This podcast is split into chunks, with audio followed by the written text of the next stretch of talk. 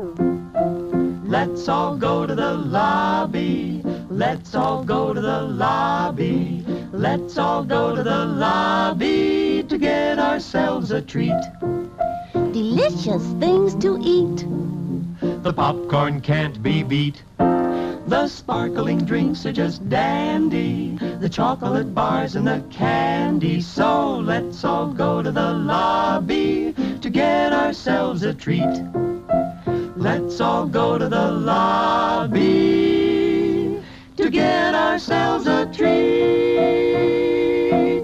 Hi there, welcome back to Friday Flicks. This is your host Lonnie. This week I will be reviewing Trolls World Tour, the film that single-handedly got Universal Films pulled from AMC and Regal theaters. Trolls World Tour is a sequel to the 2016 film Trolls. It doesn't specify how long it's been between the films, but it's not immediately after the first. The film is definitely a good watch if you and your family haven't seen the first. The music can get annoying at times, but its biggest redeeming factor is that it stays true to the ideals of the first film. Some sequels can ruin a franchise by going separate paths, but Trolls World Tour tries to be bigger, but not too over the top, and I like that.